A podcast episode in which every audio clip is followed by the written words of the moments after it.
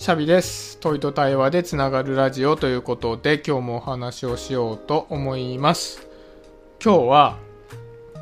幸せになろうとすると不幸せがやってくるというテーマで話をしようかなと思うんですけど今日ちょうど休日だったので家族でテーマパークに行ってきたんですね。で、そのテーマパークの中にはちっちゃい動物園があってでその動物園の中で動物の餌やりだとか牛の乳搾り体験とかなんかそういうのがあったんですね。だからまあそういうのを一通りちょっと楽しんでたんですけどで動物をなんかじっくり見るのも久しぶりだなと思って改めて見ると面白いなと思ったんですよね。で子供がまあ餌やりをしているのを横で見ていたんですけど動物ってめちゃくちゃ欲求に忠実だなと思ったんですよ。お腹が空いているともうくれくれみたいな感じで一心不乱に餌を求めるしもう満たされちゃったらもうプイってどっか行っちゃって、まあ、そこら辺ゴロゴロして寝ちゃってたりするんですよね。ああなんかいいなと思って。でその後に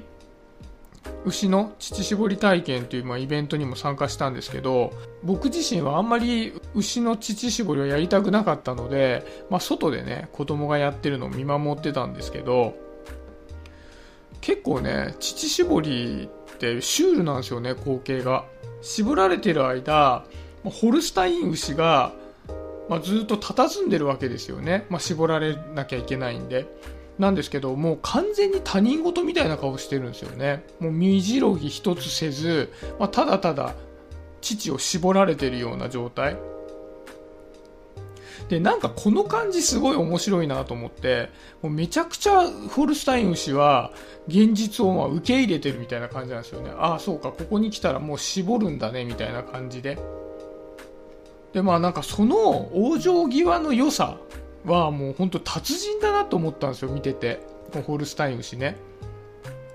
で一方でそのホルスタイン牛と比べると僕ら人間ってまあ本当に往生際が悪い動物だなって思うんですよね。僕なんてやっぱり今より良くなる方法っていうのを、まあ、いつも考えてるわけですね。今よりもっと幸せになりたいっていうふうに思ってるわけですよ。でもね幸せって今が幸せな状態であるっていうことってないじゃないですか。で幸せってやっぱり相対的なものだと思うんですよね。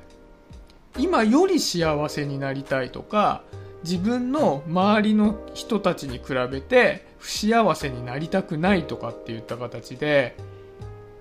状態というよりはよりどうなりたいみたいなものがやっぱり幸せなのかなというふうに思うんですよね。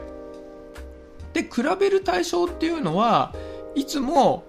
過去の自分と今の周囲なんだと思うんですよ。昔の自分とかと比べて今幸せだったらいいなとか周りの人たちよりも少し幸せだったらいいな不幸せだったらちょっとがっかりだなみたいなことを、まあ、すごく無粋な言い方をすると考えてしまうなと思うんですよね。だから幸せになりたいって思うってことはイコール不幸せになるリスクを背負うのと同義だと思うんですよね。だって今より常に少しずつ幸せになってるんであれば常に幸福感は得られるけども下がっていってしまったら元の状態がどうであれ常に不幸せだなって思わないといけないってことじゃないですか。